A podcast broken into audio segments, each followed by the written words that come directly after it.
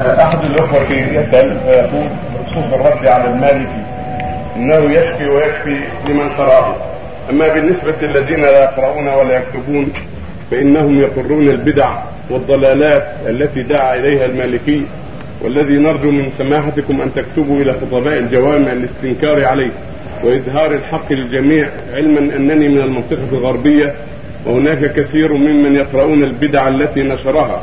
راجين من الله ثم من سماحتكم تكليف الخطباء لاظهار الحق في جميع أنحاء البلاد وخاصة المنطقة الغربية لما يحصل فيها من البدع.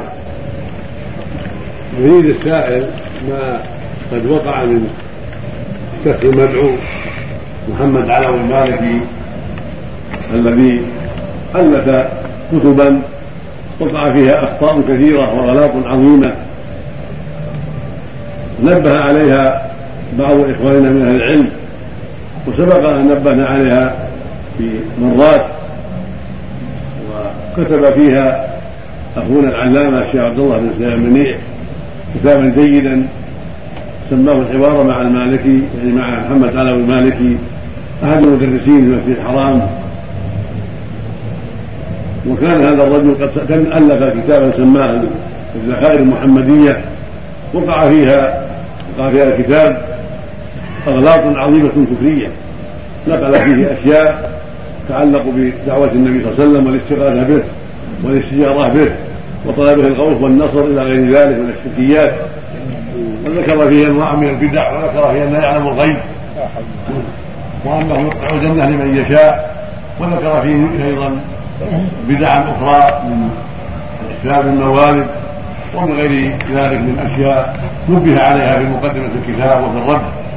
وقد وزع كتاب وطبعت منه وطبع منه أكثر من مئة ألف.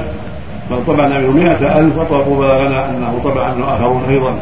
وزع في المنطقة الغربية والشرقية وفي الداخل والخارج. ودعوناه إلى التوبة إلى الله. ونسأل الله أن عليه التوبة حتى يعلنها للناس وحتى يسلم من معركة هذا الشر العظيم والبلاء الكبير. وسوف نتابع هذا إن شاء الله. مع الخطباء وغير الخطباء ممن يرجى في إعلانهم ذلك الخير والبركة للمسلمين فإن الدعوة إلى الله وبيان حقيقة التوحيد وحقيقه الشرك أمر لازم.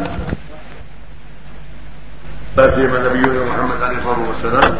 فهذا واجب العلماء ونسأل الله أن يعين على ذلك ويوفق العلماء جميعا لما فيه رضا الله ولما في صلاح العباد والبلاد.